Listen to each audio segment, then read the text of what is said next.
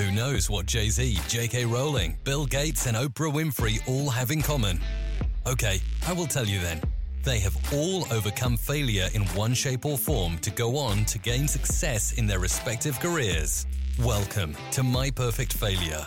Join us as we delve into the world of our perfect failures. We will interview, explore, and discuss how our perfect failures can lead us to success.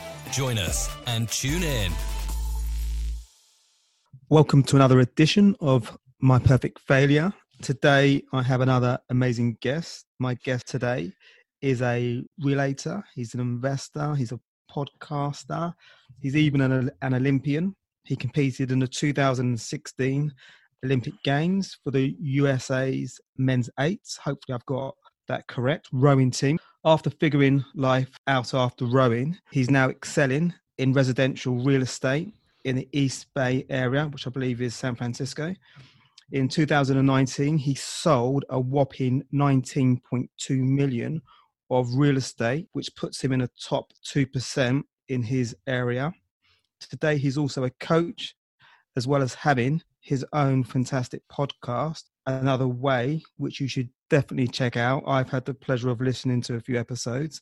So today, I'm delighted to welcome Hans Struzyna. I don't think I pronounced that correctly, but you hopefully I got too far away. You nailed away. it. Yeah, did I? Like, did I? Like, like we were talking about in the beginning before we hit record, most people mess that up, so you got it. Fantastic. I as I as I you kind of gave me some prompters. So as I was about to say, I got a little bit a little bit nervous. I was thinking just because I wanted to get it right. So I'm pleased that I I nailed it. So how are you anyway? Welcome to My Perfect Failure. Paul, appreciate you having me on, man. It's it's a pleasure to be here. Really excited um, about the opportunity, and um, you know, definitely looking forward to to getting into this with you. Well, I'm, I've had the pleasure of speaking to you previously, and, you know, I've got an Olympian on My Perfect Failure. That's, that's amazing. Which is funny the because of... most people think Olympians are the ones who are always succeeding, but we, but as you and I have talked about, that's not nearly pretty much ever the case. Yeah, that, that's interesting because it's funny because your expectations were, you know, we're going to get into this, but obviously meddling and whatnot. But to me, to be an Olympian, that is succeeding. That is, that's to have that after my name. I'd be using that quite a lot. So, so I guess maybe you can tell the listeners a little bit about Hans. Yeah, well, like you said, I'm a I'm a real estate agent. I'm a investor of real estate. I'm also a podcaster. Um, and, and an Olympian, certainly. And to your point, I do use the Olympian title an awful lot. It's, it's on my website. If you go check it out, you'll see it prominently displayed. Um, but before that, I was, uh, you know, just a, a normal kid growing up in the Northwest, so up in the Seattle, Washington region. And I was, I was generally an athlete uh, through and through, through pretty much elementary all the way until after college. I wasn't much into drama or music or any of that sort of stuff. That my sister was really, really good at that stuff, but I, I got the sports gene. And we, you know, we grow up in kind of upper middle class lifestyle. I went to a, a private religious high school um, with my graduating class being eighty-two people. I think the entire high school, ninth through twelfth grade, was three hundred sixty or three hundred fifty. So it was. The entire school was smaller than most people's graduating classes. So it was a yeah. very intimate uh, education experience relative to your peers. Then I went to University of Washington, where I continued to row and and found my kind of found my stride uh, athletically, as well as, you know, academically and socially and such.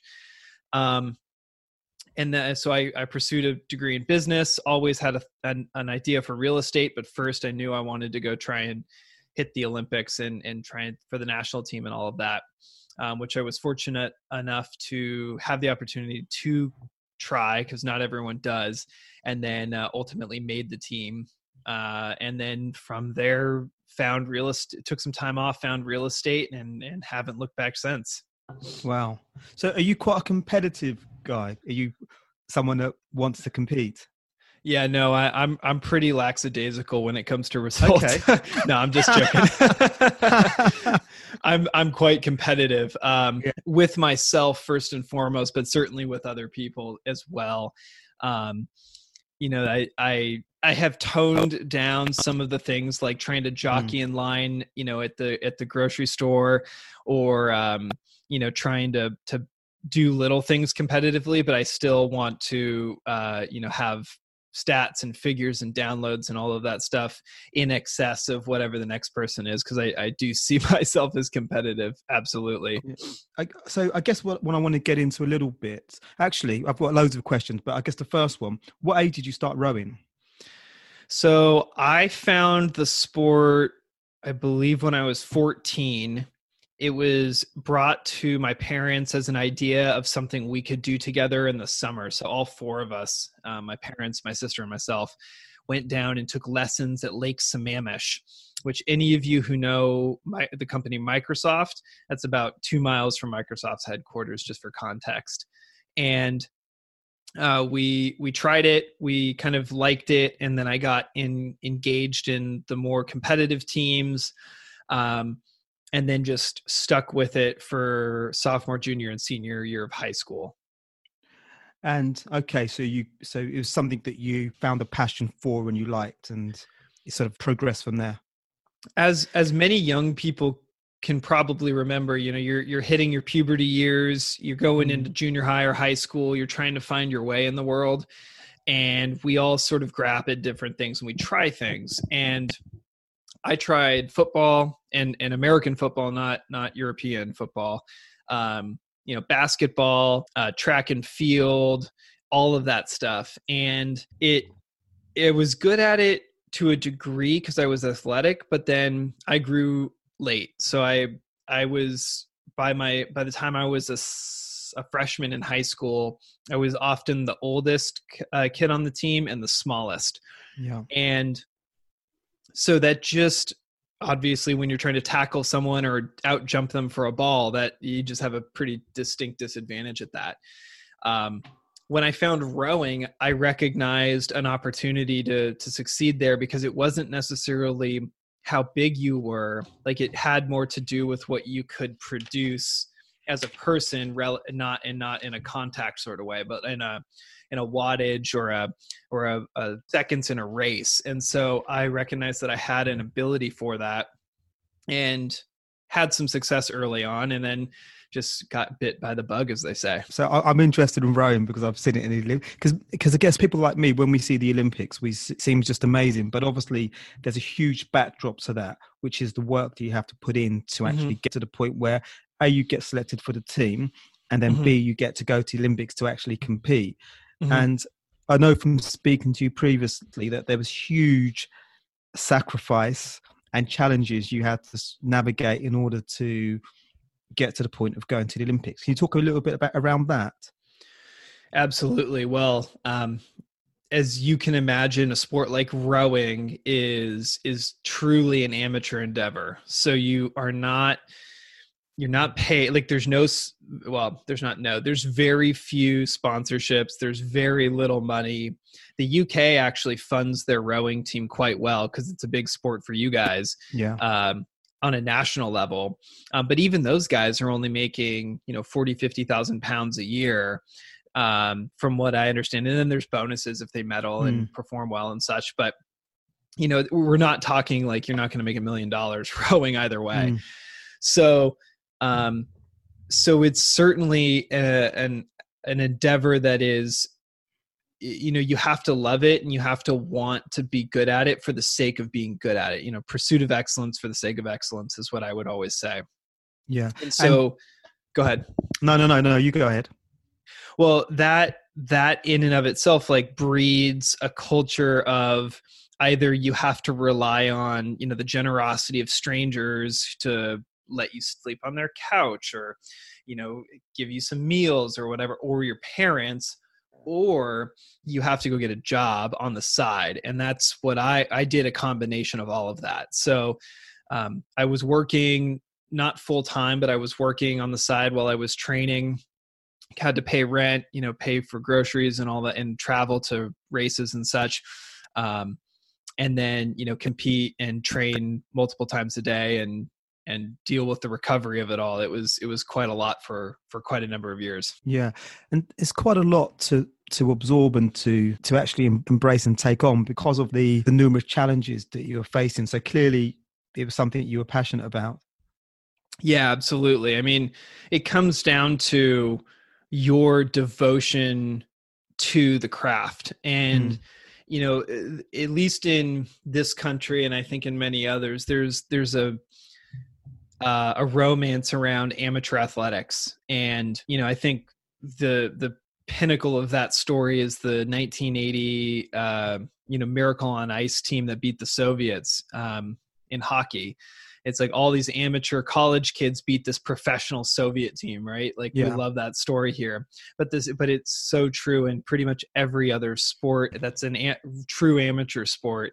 Um, and you know, it's, it, it comes with its unique set of challenges, and, and the least of which is just surviving on a day-to-day basis. Yeah. Cause I can imagine that there are lots of people out there, hopefully lots of those people will be listening to this episode, but I can imagine there's lots of people, whether there be people who didn't make the Olympic team or people didn't make it in. It doesn't have to just be about sport, I guess, but sport, I guess, is an area of excellence. And you sometimes it can be because of those unique challenges and sacrifices you have to make. And something that I, I love, you, I picked up when I was researching this, was you talk about it takes a, a tribe to send somebody to the Olympic Games. Mm-hmm. Totally. one hundred percent. Yeah. Cause just to paint this picture for you, I, so the Olympics were in August of twenty sixteen. I didn't work. I, I stopped working officially in like May of twenty fifteen. Did a couple of little things here and there, but most of it was just training and following the team from training location to training location and figuring out how to make that happen. So between my girlfriend at the time, who was also an Olympian, supporting me, you know, helping move, helping drive my car places across the country, or, you know, flying out to see me, to uh, a host family taking me in when I moved to the East Coast and just letting me have their downstairs bedroom and just kind of integrating into their team and their, or their family rather, to all of my family members, you know, both sort of just emotionally and monetarily making support efforts. Um, it was really like, I got done with that process, and, and we'll get into the, the failure part of it, but I was really humbled by, you know, how many people really had to come together in one way or another to, to make that happen. And, and it was, I mean, from their perspective, they're like, shoot, I've got this person in my family or my immediate sphere who I can help them send, go to the Olympics. And to me, I'm like, I can't believe people are helping me go to the Olympics. So it was a really cool experience to, to recognize. Yeah. And it's quite cool, I guess, from their point of view. You, I guess when you're immersed in it as that person, you might not see it, but from my perspective, it'd be quite cool to sort of be involved in somebody's journey to, to the Olympics. Absolutely. Um, I, I guess we'll talk about the actual Olympics now, about arriving there and the competition. So what were your aspirations when you went into the Olympics? Well, I think pretty much everybody who shows up to the, get to the Olympic Games has an aspiration to win a medal. And mm. we were no exception to that. Um, we had... Uh, medaled in a World Cup a couple of like a month or two before that. We had uh, against basically the same competition.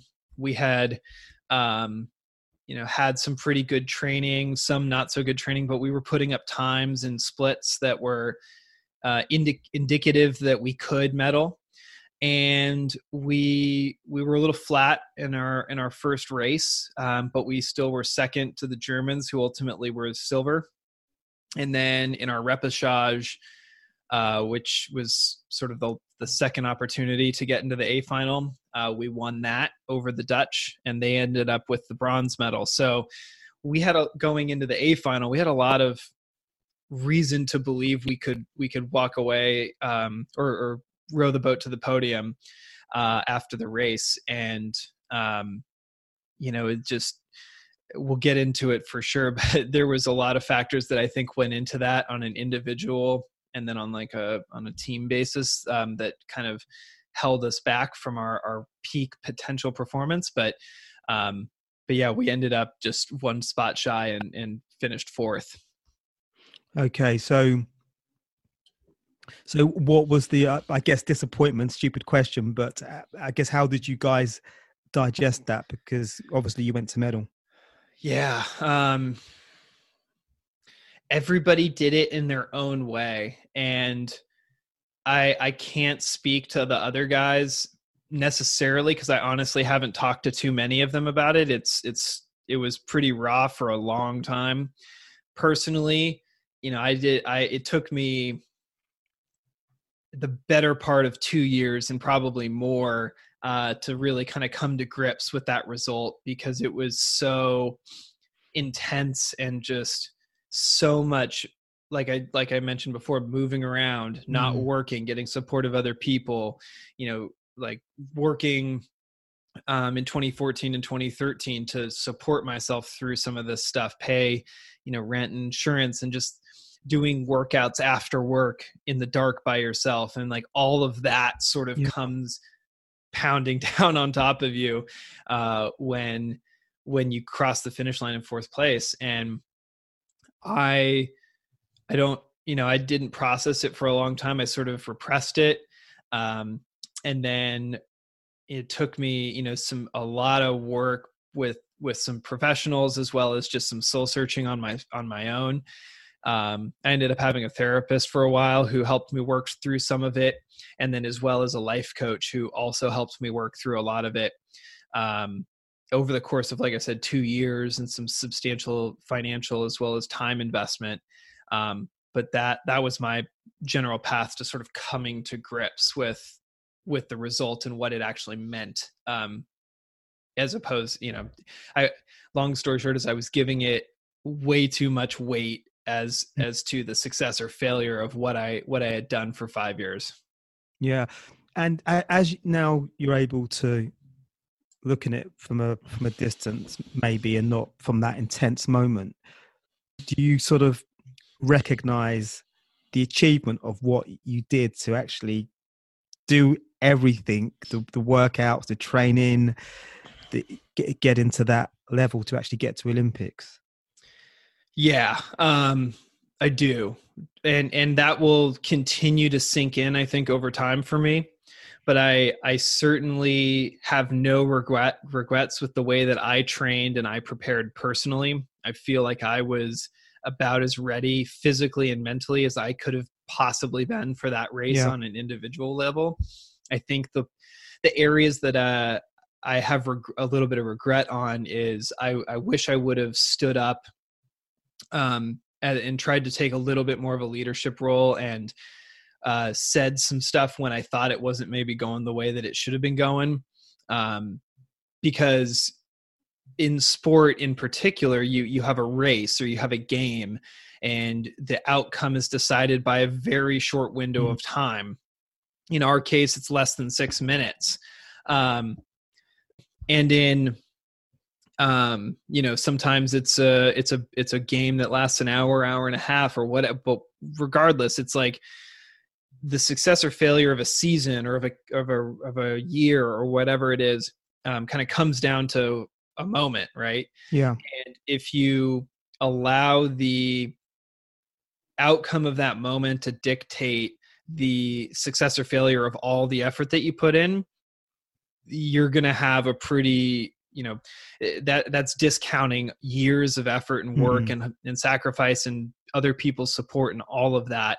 And that's what I started to realize eventually, as opposed to, you know, yes, that one moment defined whether I got a medal or not. Um, but that doesn't necessarily define me as a winner or as an Olympian or someone who could succeed uh, at that level. And, you know, I think in, in the context of the Olympics, because now we're in twenty twenty and, and Tokyo's coming up soon. So when everybody listening to this is watching Tokyo, especially when you're watching an A final, recognize that pretty much everybody in that race, regardless of the race, could probably be a medalist or win. Um, but you're you're missing, you know, you, you, what you're watching is that moment. You're not watching years of preparation and effort and work to get into that A final. And so, um, you know, just take a moment to recognize that like what you're watching is a basically a collective lifetime of effort and sacrifice and work to get there. Um, and everyone who who does not win a gold medal uh, will be going through a similar process to yeah. what I just described. Yeah. And it's it's funny because when you watch, you know, the Olympic Games, you have that insight. You've got an idea of the prep and the journey these people have gone through. So when did you decide that rowing was maybe something that you wanted to leave? So, or, or when did you leave rowing?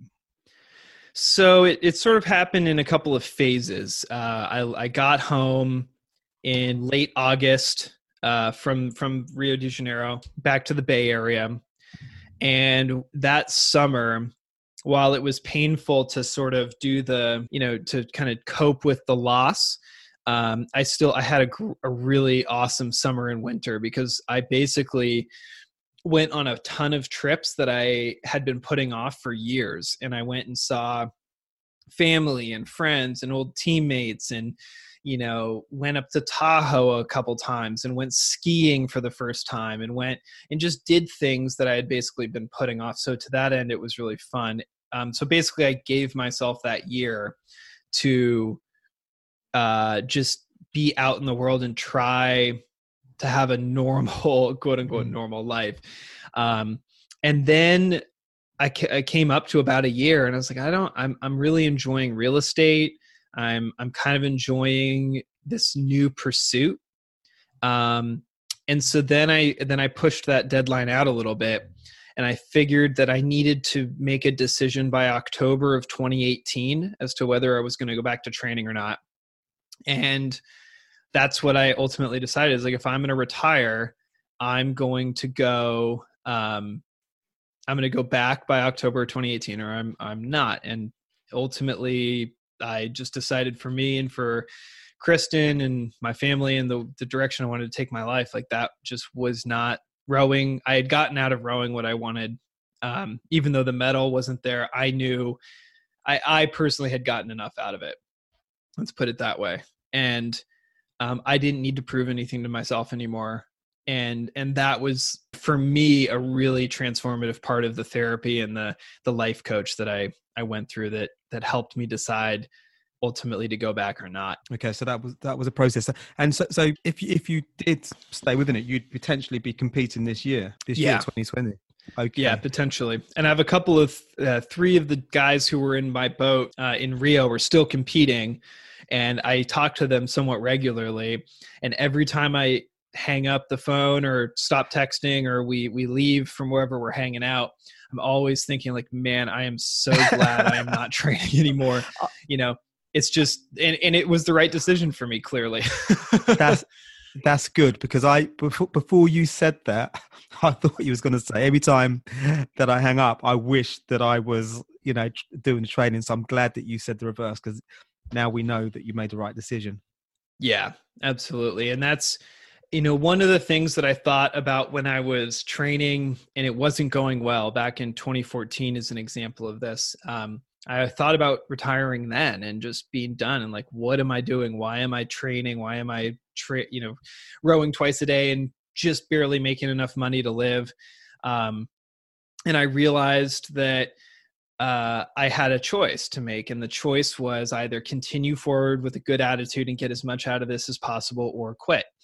And I then thought like, okay, athletes have uh, a expiration date. Like we, we have a shelf life, right? You can't, you get too old to compete at a certain point, and that's a little different for everybody and every sport. However, um, for me, I've just thought about if I'm forty and I can't compete anymore, and I look back on this opportunity and think I w- I'm, I'm really happy with what I got out of this, or I'm not. What's the answer going to be? And ultimately the answer was I haven't gotten everything out of this yet. So that's what kept me going all the way uh, to Rio. Yeah. I know you said earlier about having a, a life coach. So was that instrumental in enabling you to make some of the decisions that you made about ultimately leaving? Was that something that I guess other people might be in similar situations? Yeah. Um, in athletics, you have a coach. In music and drama, you have a director or, or, or a teacher of some kind, right? You always have coaches in these endeavors. And, you know, the fact that, generally speaking, we don't have those people in our lives or our businesses is kind of crazy to me. So um, I found this person, he and I jived, we were similar ages. He was a college athlete. Um, he was getting married at the time. Like, he was a little farther along in some of the stuff that I wanted to do. So, um, and he had this great, he was part of this great program called Frame of Mind Coaching, which if anyone's looking for a coach, go check them out. They're awesome. Um, I was a client of theirs and I get no promotional budget from that, hmm. but I just, I think their, their process is awesome and it helped me. Um, but yeah, it was huge.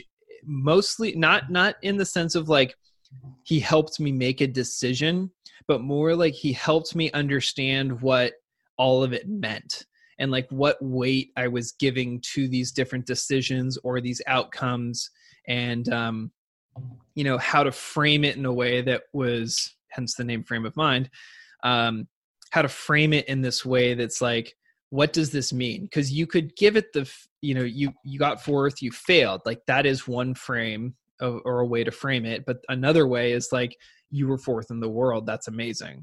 Right. Yeah. And so that process was huge for me personally, um, in ultimately deciding a lot of things, but, you know, the least of which was, uh, was, was whether to go back or not. Okay. Okay. That, that, that totally makes sense. 'Cause a lot of people think, I guess a lot of people aren't exposed to having coaches and life mentors, and we think we have to do everything on our own, but right. Clear, clearly that isn't the case. Well, in entrepreneurship, there's, you know, there's an obsession. I'm in the Bay Area, you know, we're all talking about Steve Jobs and Google and this and that, um, of the self-made millionaire, the self-made mm-hmm. entrepreneur, right? And the the title self-made implies that they did it on their own, which we all know is one hundred percent not true. Like, no one is self-made anything at a yeah. high level. Yeah. Like, it's it's crazy. And that's why I say it's, you know, an every Olympian, it takes a tribe to send them, because there's so many times when, like, if I didn't have the help of someone, I would have been just S O L, and it would have drastically reduced my chances of going. Um, but, but, you know, in your own journey, if you're going through a struggle, especially if you're going through a hard time, getting a mentor, getting a coach, getting a therapist, getting somebody on your side is crucial. It's so helpful. And it will, it will just help you tra- uh, your trajectory out of that space and into whatever is next in such a deep, meaningful way, as long as you get the right person. Yeah. I guess the lessons are take a coach, but maybe do some work on the coach that suits you. Totally. Totally. So, so, so, so m- moving on, I, I recall you mentioning when you st- initially got into real estate, there wasn't mm-hmm. something clicking. So you had to fix that. Yeah. So, The, the in the beginning, I was, if you can use the mountain climbing metaphor for a second, I was at the peak of the rowing mountain, yeah. right? Literally at the peak, like mm. a final in the Olympics. Like, it doesn't get much higher than that for our sport. I then decided to get out of that and go into real estate. So I had to descend that mountain and go over and find another one to climb. And it was hard being a newbie all over again. And that was my first year in the in the business. And it was just a lot of effort, a lot of grinding, a lot of like trying to force a round peg into a square hole, mm-hmm. figuring it out as I went, that sort of thing. And I did it to some degree. Um, but I realized like it just, the way that we were, I was sort of building this team and the way that things were, were working, the clients we were working with, all of that stuff just didn't feel right. It didn't yeah. feel internally. It just was kind of off. And so I started to think like, what other opportunities could there be? Like, what could this look like? And when I started to open my eyes to other opportunities, some stuff came along, and that's where I found my current team members, or my current team called the Gunderman Group. And, you know, long story short is I was introduced to them through some mutual friends. Their son was a rower or is a rower. Um, so we got lunch uh, together just to chat. They're really good at real estate. I'm really good at rowing. So we kind of like wanted to know each other. You know, it just f- went from that into like, oh my gosh, this is, this is a fit. This feels better. And, and they happened to agree. So we, we decided to partner up, and um, they invited me to be part of their team. And, you know, the, and I've been there happily and, you know, in a, in a fit that was much better uh, for a year and a half, or maybe just a little over now. Yeah. And you, you sound like an amazing fit, because I, I read out earlier that I, I, hopefully I've got the right year, two thousand nineteen, mm-hmm. you, you did around one point, sorry, nineteen point two million in yep. sales, which is, which is, which makes you in the top two percent in the, in the Bay Area, which is incredible. And and this is my perfect failure. So I will admit on it that um, I was shooting for twenty million. So I technically failed. but but I, I counter, but I guess you had that twenty mil there as a, as a yep. sort of a, as a as a number, but that makes you the top two percent mm-hmm. in your area, which is incredible. So like, if you look at that, if you if you I guess if you reframe, yeah. as your frame of mind coaching school, top two percent is some going. Oh, completely. And when I set that goal, uh, I, my previous year was around seven million or seven and a half million. So I was over two Xing what mm. I had done previously. And it scared me, for, to be totally honest, but with the, with the support of the new team, Um, with sort of a traction mentality that's like success begets success a little bit. You get a few opportunities, you keep learning, you keep growing, and and things start to happen. Um, that really helped me um, believe that I could achieve that goal. And, you know, now I'm in a place where, I mean, I didn't technically sell, to close twenty million dollars of transactions this year. I got really darn close, but now my frame, my my mentality around what's possible is completely different, and my my expectations, my reality, my trajectory of what I what I want to do has just shot in such a different direction. Like technically, I didn't achieve that goal, but I it doesn't matter. Like the, it wasn't about the goal; it was about going in a direction of of high performance and success again, and that that it was achieved a hundred percent for me. Absolutely. And um, it's, yeah, sounds like an incredible fit. So in in terms of, I guess, the skill sets that you're using, you obviously you're quite a competitive guy. Are there some skill sets in rowing that you use in your current day-to-day life or job? Huh, totally. Um, there's a few that are sort of the cliche sports answers, but I'll, I'll rattle them off. Um, you know, teamwork, coachability, perseverance, hard work, you know, all of that stuff that you practice in a, in an athletic endeavor can apply uh, to a business setting or a podcast or any of that sort of stuff. Um, the thing that I, I think maybe isn't as obvious, that it, it's maybe a layer or two deeper, was um, when you when you're rowing, it's all about precision and timing while you're going as fast as possible, as hard as possible. So you're you're sort of developing lactic acid, and you're you're breathing really hard, and your heart rate's up, so it hurts, right? Physically, it hurts, and you're still trying to like put your blade in the water just at the perfect moment in the right way. And so you kind of have to marry this aggression with this finesse, and taking that that into real estate. You know, there are moments when I'm negotiating a deal and there's, you know, a couple million dollars on the line, and our, you know, clients are emotional on both sides. Uh, you know, there's ego in play because this is a two and a half million dollar house. Uh, there's all this stuff that's just kind of dumping in at that moment. And we, and in those moments, I have to remain comfortable and calm with, um, you know, focusing on what it is that I'm trying to accomplish and how it is that uh, I'm trying to represent my client when it's uncomfortable. And that skill set, I think, is actually helping separate me in a big way. Okay.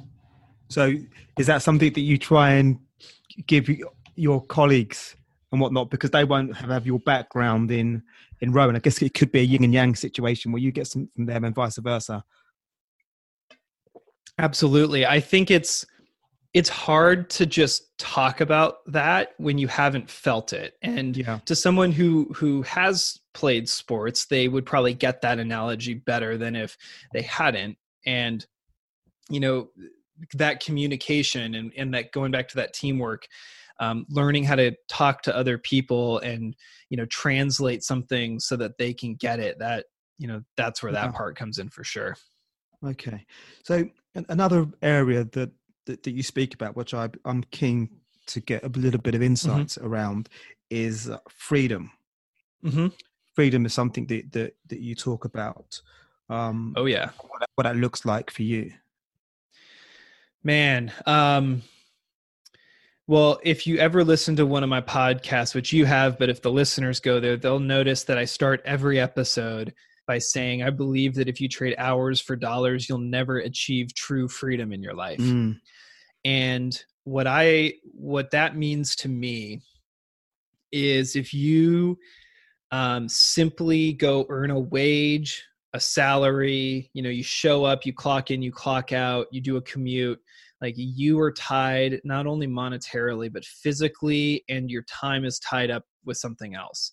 So I define freedom as uh, having financial freedom, of course. So you, you don't have to go to work. You don't have to show up at a given time to a given place for money, but that also you have the flexibility to spend your time the way you want it, as well as Uh, you have the uh, ability to to be where you want to be. So um, you could travel, you can go work from some other location if you wanted to.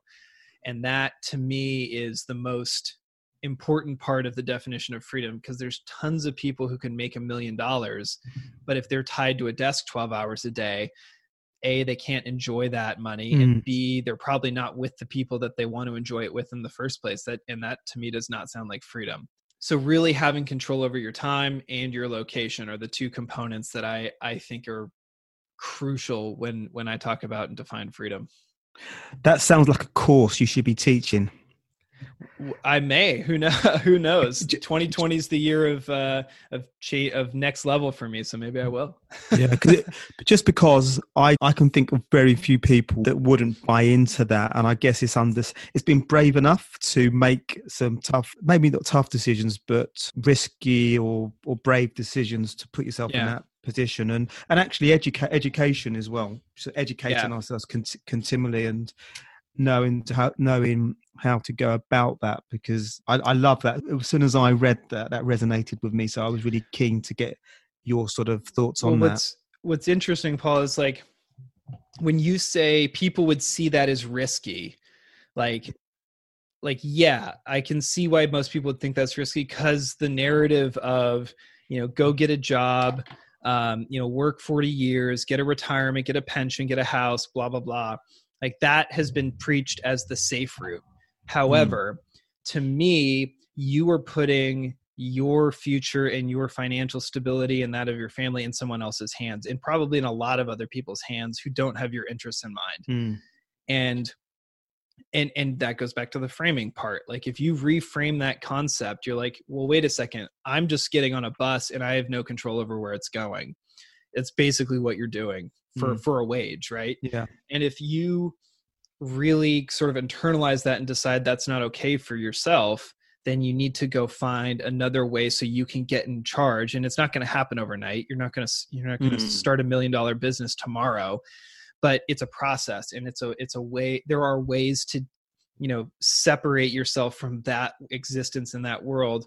Um, and that's by listening to, starting with podcasts like this one and mine and many others out there, and, and connecting with like-minded people for sure. Yeah, no, I totally endorse that. And it's, it's good to hear those sort of analogies, because like you say, there's been a doctrine of, from when we go to school, when we're at college, when we're at university, this is the, you know, go to work, work for somebody, and, you know, pretty much what you just said. And if that's what you've been told from day dot, it's difficult unless you're around like-minded people to navigate away from that.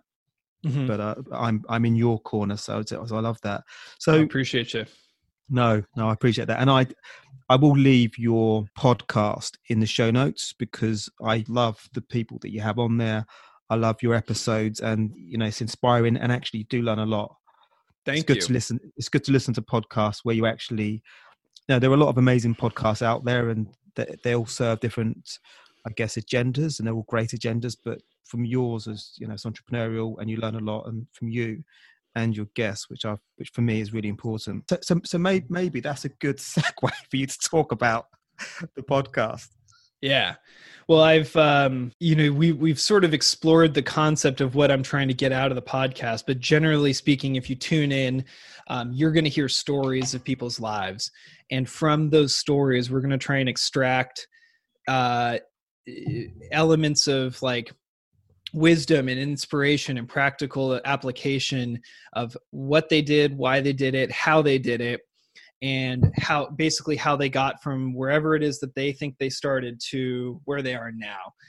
And a lot, there's a lot of real estate investors, there's real, you know, a lot of real estate people on there for sure, but there's also people who have started businesses, who have started at large companies, went out on their own, changed industries entirely, just took a total left turn and, and went in a completely different direction. Some people who are traveling the world and, and, you know, doing a laptop lifestyle, and everyone in between, and some people who are literally just starting and just bought their first investment property while they're working at a, at a big tech firm.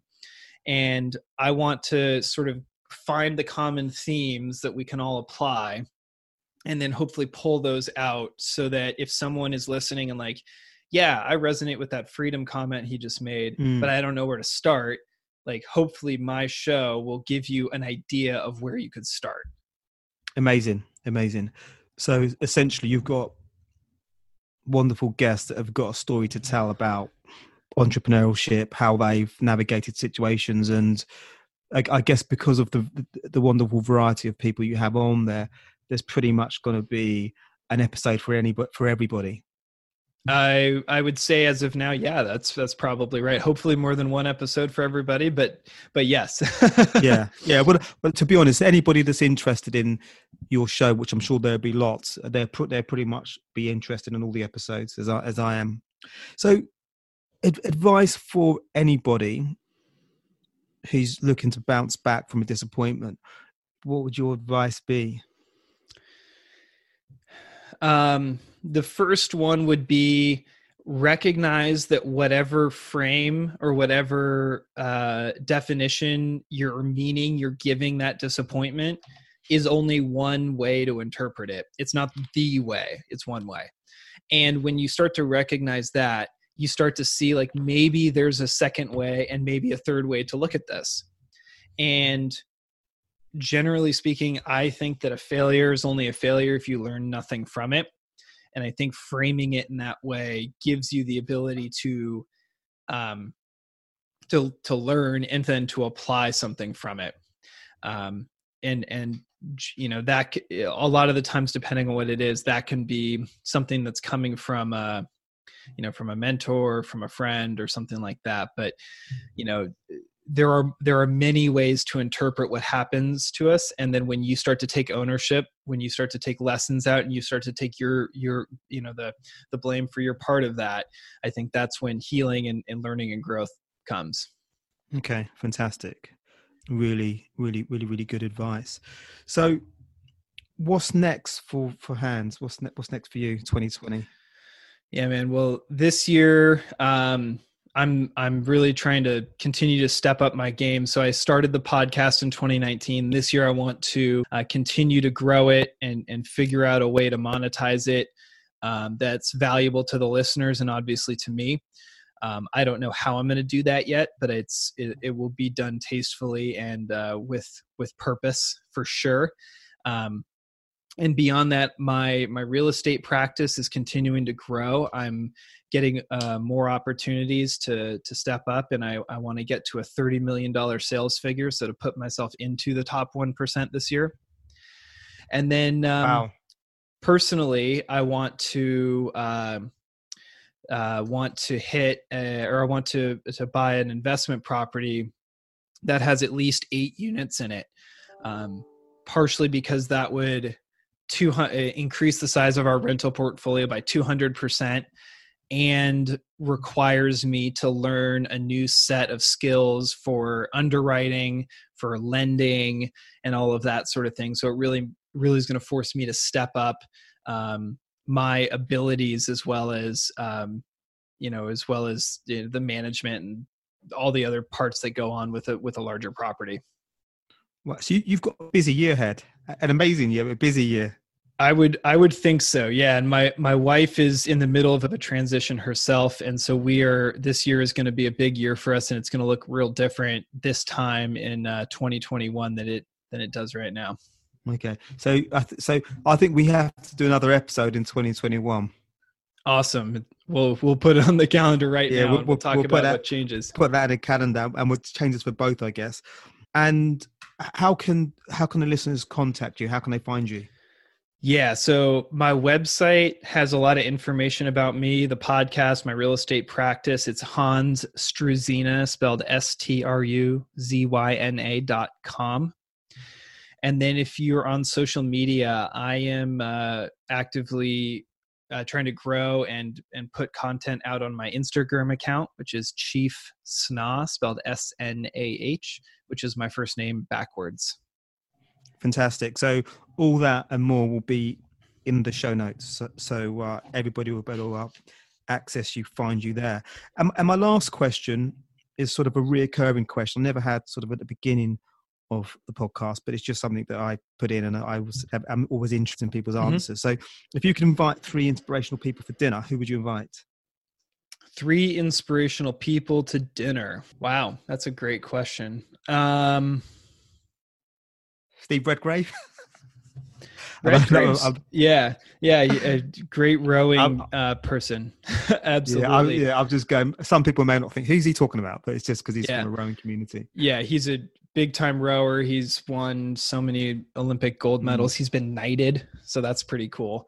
Yeah. Um, I think I would, I would want to have, um, have, a couple of couple of different people, because the conversation I think would end up being pretty rich. I would I would probably take um, uh, uh, Steve Sims, who is a called the modern day Wizard of Oz. He has a podcast and a really cool concierge um, uh, experience members only club. So you should you should go check that out. Um, called Bluefish.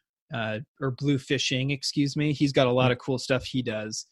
Um, he's been on my show. So when, when that oh, episode cool. releases, you can check that out. Yeah, absolutely. Um, I'd also, I'd also want to get, um, you know, honestly, one of my team leaders, Andrew Raskoff, is, is someone who I would probably bring to that. Uh, and I haven't gotten him on the show, but he is a pain in the butt to try and schedule with. So I'm, I'm, I will, I'm determined to get him on. Um, his, his partner David's been on. Um, but then the, the third, I, gosh, I don't know. I I would want to get someone else who's like a very high level thinker. And the person that's coming to mind is like Elon Musk, only because I think that he's just got such big ideas, you know, going to freaking yeah. Mars, like give me a break. Yeah. Um, you know, just th- that conversation and the, like, the interesting places, something, you know, conversation with those three people would go, I think would, would be really just fascinating. And I would certainly want to, you know, put a tape recorder in there somewhere at the very minimum. Yeah. That sounds like an amazing dinner party, and definitely you'd have to, an idea to have a tape recorder there would be amazing, because you just so, because you'd be able to digest it after all, all that rich conversation. So Hans, this has been amazing. Thank you so much for putting some time aside, because I know it's early for you. In is, is you're, you're in San Francisco today, are you? That's correct. Okay, so I know it's early for you. So thanks very much, and thanks for all the listeners for tuning in. You can find me at w w w dot my perfect failure dot com. Also, I'm on Insta at pads m p f, and Twitter is failure underscore perfect. So please look out for future episodes of My Perfect Failure. Take care, everybody. Bye. Thanks for listening to My Perfect Failure podcast. Be sure to visit w w w dot my perfect failure dot com to join the conversation. Subscribe to our podcast on iTunes or Google Play. Look out for our next episode.